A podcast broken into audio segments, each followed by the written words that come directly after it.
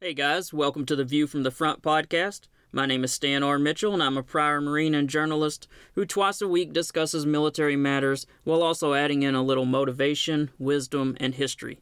I do my best to cover our military, where it's at, what they're doing, where they might be going, and any conflicts and hotspots that could lead to military intervention. Besides covering this news, I also try to share some motivation and wisdom with each episode, while also working as hard as I can to unite this country. Without question, I feel like our wide division and animosity toward those with whom we disagree is the greatest threat our country faces. So twice a week, I do my best to bridge this great divide, while also reminding each of us that most of us are being played by divisive political and news figures who are ripping apart this great country just so they can reach a higher office or gain more followers and ad dollars. Most Americans are good, and we need to remember this, always. While we face great challenges as a country, America has stood together for more than 240 years, and it's only by pulling our country closer together that we can pass on a better future for our kids. We need to hold and cherish the beliefs that got us here today. Beliefs such as patience, kindness, and a strong belief that our best days lie before us. These are the beliefs that got us to this point. And they're also the kind of optimistic beliefs that will get us to a brighter future. And with that out of the way, let's get started. This is the October 4th edition of The View from the Front, and we're really glad to have you here. In this edition, we'll be discussing plenty about the fighting in Ukraine, the latest developments about the threats Putin is making about using nukes, and what might happen if he actually uses one. We'll also discuss a way in which Ukraine might end the war quickly, before moving on to some news about Iran, an airstrike in Somalia, and a court-martial involving the Navy. We'll end, as always, with plenty of motivation and wisdom. Just a quick reminder, if you love what you're listening to, please consider subscribing. Make sure to visit my website, stanrmitchell.substack.com. Again, that's stanrmitchell.substack.com. From there, you can subscribe to the show by email so you'll never miss a show. All of my podcasts are free, but if you really want to be a rock star and support what we're doing, you can sign up at my Substack for $5 a month. You can cancel that at any time. Not only will that help make this work sustainable, but it will also get you the Tuesday post on Tuesday. Those Tuesday posts are available to everyone, but they're delayed by one day unless you're a paid subscriber. It's my hope that this small delay will encourage my big-time fans and supporters to throw a few bucks in the hat to support what we're doing here if they can. At the same time, it doesn't really penalize you if you can't make that $5 a month payment. At most, you're waiting just one extra day for the content.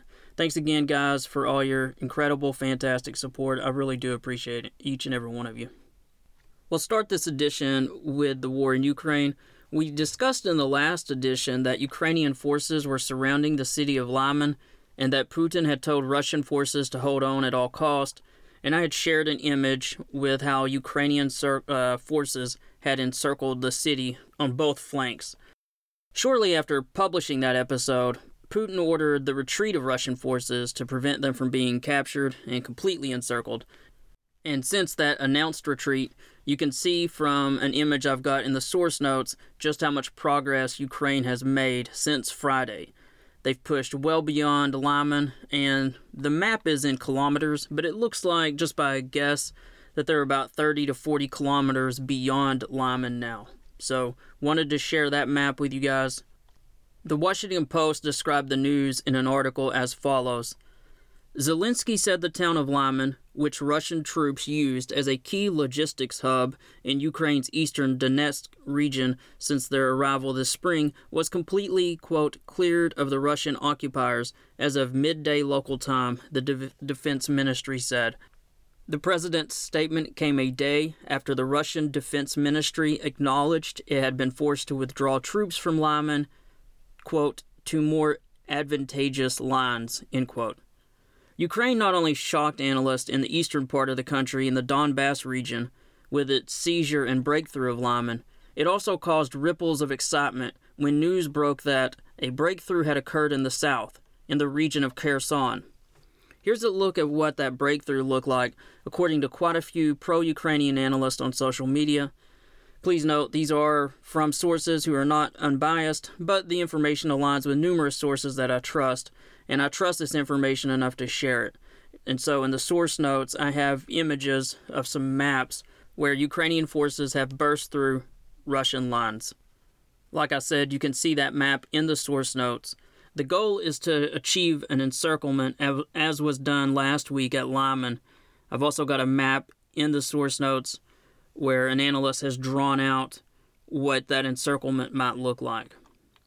So far, the Institute for the Study of War hasn't updated its maps to reflect the latest advances in Kherson. Their maps are currently reflecting shorter thrust by Ukraine through the Russian lines.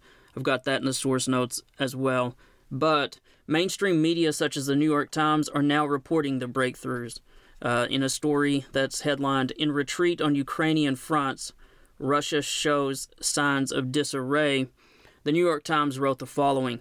Russia's Defense Ministry acknowledged on Monday that Ukrainian tank units had penetrated its lines of defense in part of the region of Kherson, a fertile plain of southern Ukraine that Russian forces seized in the first weeks of the war. Russian troops are in a precarious position in the Kherson region. The bulk of the Kremlin's forces are deployed west of the broad Dnipro River in and around the city of Kherson, while their supplies and logistical support are mostly on the river's eastern bank. Ukrainian forces have largely destroyed the crucial bridges needed to continue to supply troops with ammunition and equipment. Though the Russians are well dug in after months in control of the territory, a concerted attack could tax their limited supply lines and possibly force and complicate a retreat across the river. At this point, very little, if anything, is going Russia's way. So Putin has again worked hard to scream about the threat of using a nuclear weapon in the hopes of backing down the West. And while I really wanted to not discuss this over-the-top ultimatum, events have simply given me no choice. So we begin with this article from the New York Times, which sums up the situation nicely. The article's titled, "Russia's Small Nuclear Arms, a Risky Option for Putin and Ukraine Alike." I'll read from the story just briefly. "For all his threats to fire tactical nuclear arms at Ukrainian targets, President Vladimir Putin of Russia is now discovering what the United States itself concluded years ago, American officials suspect. Small nuclear weapons are hard to use, harder to control, and a far better weapon of terror and intimidation than a weapon of war. The primary utility, many U.S. officials say, would be as part of a last-ditch effort by Mr. Putin to halt the Ukrainian counteroffensive by threatening to make parts of Ukraine uninhabitable. The targets could be a Ukrainian military base or a small city. Still, the risk for Mr. Putin could easily outweigh any gains. His country could become an international pariah, and the West would try to capitalize on the detonation to try to bring China and India and others who are still buying Russian oil and gas into sanctions they have resisted." Attempting to flesh out some of the same lines of thinking, Axios discussed some of the options Putin might take as well as their consequences in an article titled, "U.S. Grapples with Risk of Nuclear War Over Ukraine." They wrote the following. "If Putin does use nuclear weapons, he could seek a demonstration effect, perhaps by detonating a nuclear weapon over the Black Sea or in the Arctic, or deploy a smaller-yield tactical nuclear weapon on the battlefield," says Andrea Kendall Taylor of the Center for a New American Security. The U.S. would not likely go nuclear in response, but it could conduct a conventional military strike on Russian soil, perhaps targeting the site or unit behind the Russian launch, and pursue non-military steps like permanently seizing Russian central bank reserves," Kendall Taylor says. Retired General Ben Hodges, who commanded U.S. forces in Europe, has said if Russia conducts a nuclear attack in Ukraine, the U.S. could destroy Russia's Black Sea fleet. I'm stating the obvious here, perhaps, but both of these would be horrendous consequences for Russia. And then I wanted to share one third and final thing regarding Putin possibly using nuclear weapons. I'm sharing this one just because it's just so informative. It was published by The Atlantic, and it's a long, in-depth piece on the threat of Russia using nuclear weapons. It was titled, "What If Russia Uses Nuclear Weapons in Ukraine?" And it's a long piece, like I said, but first the article explains that there would be a lot of warning time. And I'm going to quote part of the article. According to Pavel Podvig, the director of the Russian Nuclear Forces Project and a former research fellow at the Moscow Institute of Physics and Technology, now based in Geneva, the long-range ballistic missiles deployed on land and on submarines are Russia's only nuclear weapons available for immediate use. If Putin decides to attack Ukraine with shorter-range tactical nuclear weapons, they will have to be removed from an Object S site, such as Belgorod-22, just 25 miles from the Ukrainian border, and transported to military bases. It will take hours for the weapons to be made combat-ready, for warheads to be mated with cruise missiles or ballistic missiles, for hydrogen bombs to be loaded on planes. The United States will most likely observe the movement of these weapons in real time, by means of satellite surveillance, cameras hidden beside the road, local agents with binoculars. I will leave the article for a second to say that presumably at a minimum, once these actions are seen, some phone calls will be made to government officials, possibly even military commanders. But if the U.S. can't stop them from being used, the U.S. will humiliate Russia almost immediately. Such responses include, according to the article, the number of Ukrainian casualties should determine the severity of the American response, and any escalation should be conducted solely with conventional weapons. Russia's Black Sea fleet might be sunk in retaliation, and a no-fly zone could be imposed over Ukraine, even if it meant destroying anti-aircraft units on Russian soil. Moving away from the article one more time, let me just say this. Clearly, this response is based solely on a weaker or softer type of attack, and all of this leads me to continue to believe that Putin is bluffing. He's the loudmouth bully on the playground who's finally been beaten up after running his mouth the entire school year. And while his classmates laugh and point, he's now threatening to run home and get a knife to use. But it's all a lie, because the bully knows if he pulls a knife or even brings it to school, he'll end up in juvenile or jail, and that's the best case scenario. So, while I might be wrong, I continue to believe that Putin is bluffing, and I continue to believe that the West should not appease him by backing down. If we back down now, he will just threaten to use nuclear weapons again further down the road. But maybe next time it's the demand that Kyiv, Ukraine's capital, surrender or else. Or maybe Putin threatens an invasion of some other country. Appeasement has been shown throughout history that it never works, and at some point you have to stand up to bullies. The West needs to remain defiant and steadfast in its convictions.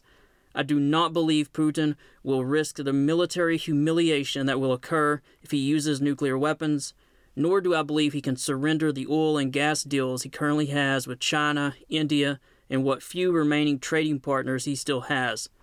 The West must hold firm and not blink. Let's move briefly away from nuclear threats back to regular fighting on the ground. I'm going to share one final thing that I'm dying to share, but that also might be too hopeful and too much conjecture. And yet this guy has been right about so much regarding the war, and what he is predicting, he is claiming could happen this week. So if I'm going to share it, it has to be now. So I'm going to share this because it's the most mind-blowing, earth-shattering thing I've seen since probably the beginning of the war. And it's the only thing I've seen that could end the war in weeks and months instead of years and years. With all of that out of the way, I present to you what could be the death blow to Russia's third invasion of Ukraine. In the source notes, you're going to see a map. It's created by Dr. Mike Martin, and he's got a series of numbers. 2, 3, and 1, or 1, 2, 3, but in order from left to right, it's 2, 3, and 1. It's the final thrust labeled as number 3 in the middle above that's the most important one. So the first one is number 1. That was the attack in the east in the Donbass region. Then there was number 2 in the south in the Kherson, Crimea region, which we discussed earlier in this edition. And Dr. Mike Martin is predicting a number 3 thrust, and this attack would be by a strategic reserve that hits the middle and cuts the Russian forces into two pieces or blocks. It would sever the land bridge and remove any connection between Russian forces, destroying their ability to reinforce and move troops from flank to flank. Now, I have no idea if Ukraine has a strategic reserve that could pull this off, but like I said, you can't unsee this once you've seen this map. It's absolutely brilliant. So I highly recommend you go to the source notes and look at this map. And from 10,000 feet, what has happened is you pull the Russians to their right, trying to stop the advances near Lyman. You've already pulled them to their left to defend Kherson, which was talked about for months and was perhaps the biggest threat up to that point. And after the Russians put their best troops in the south around Kherson, you rip apart their flank in the Lyman area up in the northern part. You keep them pinned in Kherson, and then you drive right through the middle. And the craziest thing about this idea, besides the fact that it's brilliant, is that Dr. Martin predicts it will happen this week. And so he's making a very bold prediction. And I know some of you are listening and thinking, why would you share this? It's a stunningly aggressive prediction. And I almost feel for him and worry for him if he's wrong, because he's put a lot on the line by making this prediction, especially to say this week. And I also almost hesitate to share it. But I also don't want to share it in case it does happen. And at this point, there's literally nothing the Russians can do if it's going to happen this week. They're pinned down on both sides. We've talked about that at length. And they lack the time or the logistics to move forces to prevent this from happening. Remember, we're talking hundreds of miles here. Plus, they're not even sure where the Ukrainians would do this. So, using a football analogy, the ball has been hiked, the play has already started, and there's not time to move your linemen around. There's this giant gap where the Ukrainians could potentially drive through, and let's hope that they do. Let's move from Ukraine back to the subject of crazy escalations again. North Korea alarmed world leaders and made national news on Monday when it sent a ballistic missile over Japan, forcing the American ally to sound sirens before the missile landed in waters beyond the 200-mile exclusive economic zone.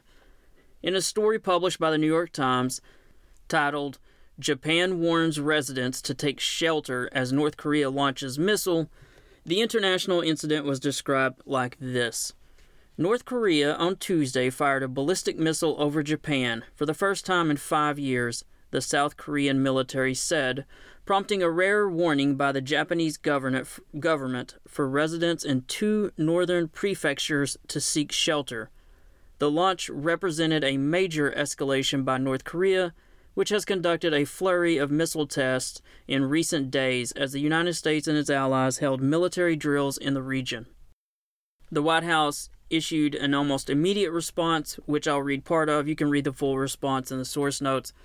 But beginning with this, the United States strongly condemns the Democratic People's Republic of Korea's DPRK dangerous and reckless decision to launch a long-range ballistic missile over Japan. This action is destabilizing and shows the DPRK's blatant disregard for United Nations Security Council resolutions and international safety norms. Tonight, National Security Advisor Jake Sullivan spoke with his Japanese and Republic of Korea, which of course is South Korea counterparts. They've consulted, and they're going to plan for an appropriate and robust joint and international response, should it be necessary. And then it goes on to some more diplomatic speak. Like I said, you can read that in the source notes. But of course, obviously, this launching of a missile across Japan was an alarming thing and something they haven't done for 5 years. I will definitely keep my eyes on this as we move forward. Moving from the topic of North Korea and Japan, let's move to the Middle East and to Iran. We had discussed the protests that had broken out there last week, and so far nothing much has changed. President Biden released a statement yesterday that condemned the attempts by Iran to clamp down on those demonstrations that are happening. I wanted to read just a part of it. I remain gravely concerned about reports of the intensifying violent crackdown on peaceful protesters in Iran, including students and women, who are demanding their equal rights and basic human dignity. They are calling for just and universal principles which underpin the UN Charter and Universal Declaration of Human Rights. For decades, Iran's regime has denied fundamental freedoms to its people and suppressed the aspirations of successive generations through intimidation, coercion, and violence. The United States stands with Iranian women and all the citizens of Iran who are inspiring the world with their bravery. The United States is making it easier for Iranians to access the internet, including through facilitating greater access to secure outside platforms and services. The United States is also holding accountable Iranian officials and entities, such as the morality police, that are responsible for employing violence to suppress civil society. This week, the United States will be imposing further costs on perpetrators of violence against peaceful protesters. We will continue holding Iranian officials accountable and supporting the rights of Iranians to protest freely. So I take from that at a minimum, we will probably be adding additional sanctions to certain individuals and organizations in Iran. And so be on the lookout for that. Moving from Iran to Africa, American forces bombed militants in Somalia on Monday. I've got a press release and the source notes that you can read the full thing. I'm going to read at least part of it. We'll see how far we get into this. U.S. forces conduct strike in Somalia targeting Al-Shabaab leader is the headline, and it was dated yesterday, Monday, October 3rd. I'll just read some of this, like I said. In coordination with the federal government of Somalia, U.S. Africa Command conducted an airstrike against the Al-Shabaab militant network in Somalia on October 1st. The strike occurred near Jalib, about 370 kilometers southwest of Mogadishu. The command's initial assessment is that the strike killed an Al-Shabaab leader and that no civilians were injured or killed. U.S. Africa Command takes great measures to prevent civilian casualties. Protecting innocent civilians remains a vital part of the command's operations to promote a more secure and stable Africa. Al-Shabaab is the largest and most kinetically active al-Qaeda network in the world and has proved both its will and capability to attack U.S. forces and threaten U.S. security interests. U.S. Africa Command, alongside its partners, continues to take action to prevent this malicious terrorist group, from planning and conducting attacks on civilians. Somalia remains key to the security environment in East Africa. U.S. Africa Command's forces will continue training, advising, and equipping partner forces to give them the tools that they need to degrade Al-Shabaab. U.S. Africa Command will continue to assess the results of the operation and will provide additional information as appropriate. Specific details about the units involved and assets used will not be released in order to ensure operational security. So there you go. That's the press release. They're calling it an airstrike. It might have been an airstrike. It might have been a drone strike from a Reaper. We may end up not knowing anytime soon or never, depending on if there's ever photos released. That sometimes even the terrorist groups will release photos of wing parts of a missile or something like that. So we'll see if any of that ever gets released. But that's the press release. And, you know, we've talked in previous weeks about the U.S. deploying additional troops to Somalia to help stabilize the government. We've also talked about how the U.S. got pulled into Somalia in the 90s, and there was, of course, the Battle of Mogadishu. So we'll continue to keep an eye on that. But we did launch an airstrike there on the 1st, and it was announced 2 days later. So there you go. There's the latest there. Okay, so we're going to move to one final topic before we get to the motivation and wisdom portion. Going back to December, we had discussed that the U.S. Navy had charged a sailor in the case of a massive fire on the USS Bonhomme Richard, which is a very large amphibious assault ship that the Navy uses to transport Marines on. In fact, I've been on an amphibious assault ship, spent 6 months there, so I'm very familiar with such a thing. They're a very large ship. They're very crucial. In fact, they're almost like mini carriers. They have jets that fly from them. They have helicopters. They can also launch the amphibious assault vehicles, which are basically like the tanks that swim, that transport Marines to the shore. So they're huge ships and can hold thousands of troops. And so a fire erupted on the ship. They were unable to stop it, and after studying the fire, they decided that repairs would take 7 years and cost $3.2 billion, so in the end, the Navy decided to decommission the ship, and they sold it for scrap. The reason I'm bringing this up again is that last December, we announced that the Navy had charged a sailor for setting the fire, a fire that literally damaged a $1 billion ship. So that was pretty big news at the time. I covered it. That court-martial finally proceeded, and lo and behold, the sailor has been completely acquitted, and I feel embarrassed now that I had even published the sailor's name, or put a link to the sailor's name, because it doesn't sound like the Navy had much of a case. And so I wanted to correct the record and obviously apologize to the sailor that was charged. In America, you're considered innocent until proven guilty. And you're certainly considered innocent if you are taken to trial and it comes out you're not guilty, and that it's now come out that the judge suggested the trial should have never even happened. So this is not a very good look for the Navy. So I obviously apologize that we ever mentioned that gentleman's name. So I've got a little bit I want to read from an NPR story. The title is, "A Sailor Has Been Acquitted of Setting a Fire That Destroyed a Massive Ship." And there's a quote from the gentleman. I wanted to read that, and he says, quote, "I can say that the past 2 years have been the hardest 2 years of my life as a young man. I've lost time with friends. I've lost time with family, and my entire Navy career was ruined. I am looking forward to starting over." Prosecutors presented no physical evidence during the 9-day trial that the sailor set the ship on fire. While the defense chipped away at the credibility of a key witness, who I'm not going to name, I'm going to black out his name actually in the story, and this witness allegedly changed his account over time. So, Gary Barthel, a former Marine judge advocate who represented Mays at a preliminary hearing, said undercutting the witness's credibility was key.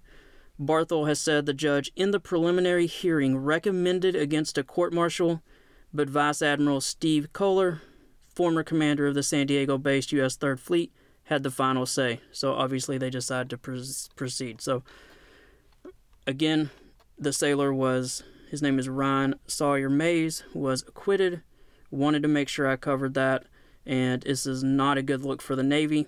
I'm not sure if it was politics involved or what, but I know the Navy and many services are struggling with recruiting and with retention, and stories such as this are not a good look for the Navy. And so I have nothing positive to say about the incident at this point, honestly, but did want to definitely correct the record. Man, that story was not fun to report. It's challenging, you know, because I will always try to be the military's biggest cheerleader, same as I am with any police department or rescue, fire, etc. But when you see something like this story, it's hard to, I don't know, it's hard to even know what to say, because to learn that there was no physical evidence, it's terrible, honestly. So at any rate, we that is what makes our country great, is the ability that we can criticize and improve, and that's what makes our country different than so many others. But it is, I feel for this young gentleman, and I know I saw some friends in the military who were, you know, wrongly accused of things. I know it happens. It's a big organization, so it's just stories like this, though. Man, they're just tough, aren't they? Okay, so we'll go to a much lighter topic, and we'll talk about some motivation and wisdom. As I say every week, I'm just going to read these. You can follow these folks on social media. They're great follows. And let's just begin with the first one. Don't let fear hold you back. No success is possible without some failure. It's a good one. Next one. Success takes time, so don't give up. Another good one on patience, isn't it? Next. Don't give up on the person you are becoming. Great one. Mindset you should have. I can and I will. Another strong one. If you can't be kind, be quiet. bet we can all think of some people that could use to hear that one, right? Next one. One of the greatest pleasures in life is doing what people say you cannot do. I like that. I've done that a little bit. There's some people that doubted me making it in the military. Felt good. Next one. Silent people have the loudest minds. Wow, is that one true or not? Don't we all know the loudmouth in every room who is totally wrong about something, but you just don't feel like arguing with them? Silent people have the loudest minds. Next one. Take the risk or lose the chance. That's a good one, too. Next one. As long as you're breathing, you have it in you. Never quit. That's another good one. I always like to end with this one. Be the reason someone smiles. Be the reason someone feels loved and believes in the goodness of people. I always think that's a great one to end with. And with that, thanks for joining us this week on The View from the Front. For those who want to know a little bit more about me, here's the short version. I'm from Knoxville, Tennessee, and I left home to join the Marine Corps at the age of 17. I was also crazy enough to demand that the Marine Corps put me down for guaranteed infantry. I served 4 years in the infantry, saw enough danger to decide I no longer had anything else to prove, and I exited military service in 1999. I earned a degree from the University of Tennessee in journalism and spent 10 plus years in the news business. I worked initially as a reporter, but then went on to start a weekly newspaper. What can I say? Anyone crazy enough to start a weekly newspaper at the age of 27 is probably a dreamer and an optimist, and I confess that I'm both. I owned that weekly newspaper for 9 years, from 2004 to 2013, but once it was clear that owning a newspaper wasn't the best path to financial security, I went on to become an author. To date, I've written 11 books, and while I still have my sights set on the tallest peaks in the writing world, I'm now here as well, a twice-a-week podcaster who's still in love with both this country and the news. And I see this podcast as a small way to continue serving our country, doing my best to inform and unite us in a time that we're as divided as we've probably been in 100 years. Well, I've talked enough about me. I really hope you'll consider at least signing up to be a free subscriber. It sounds cheesy, but every new subscriber I get, and I promise you I get an email for each one, they really do help make my day. And if you can, consider at some point becoming a paid subscriber. Again, you can do both of these things at my Substack, stanrmitchell.substack.com. Again, that's stanrmitchell.substack.com. As a reminder, please be kind and try your best to love your fellow Americans. Let's all work together to unite this country. And also, please try to be a better person each and every day. Try to be kinder on social media and how you interact with others with whom you disagree. And if you've got a dream kicking around in the back of your mind, go after it. If you have that friend or family member that you know you should reach out to, who you haven't talked to in a few months, reach out to them. And finally, if you're one of those awesome military folks listening out there, if you need help, please reach out to someone. Call a friend or a family member. Do it for us all. We've lost too many of the greatest folks that this country has produced to suicide, so I'm asking you to be brave once more and show some vulnerability. Take a deep breath, breathe, call a friend or family member, one of your fellow veterans, someone who can help. There's obviously hotline numbers as well that you can call. With that, I appreciate each and every one of you, every tweet, every share, every email that I get. I can't tell you how much those mean to me. Also, if you haven't already put a rating on some of the social media places that you listen to us, whether it's Apple Podcasts or some of the others, if you could drop a rating, that'd be great. We're trying to get those up because I've heard if you get them up to 30 or 40, then the algorithms take over. So that'd be a great way to help out. Thanks again, everyone. You guys are the best. As always, don't forget to check out my books. You can find all 11 of them on Amazon. And with that, I'm out.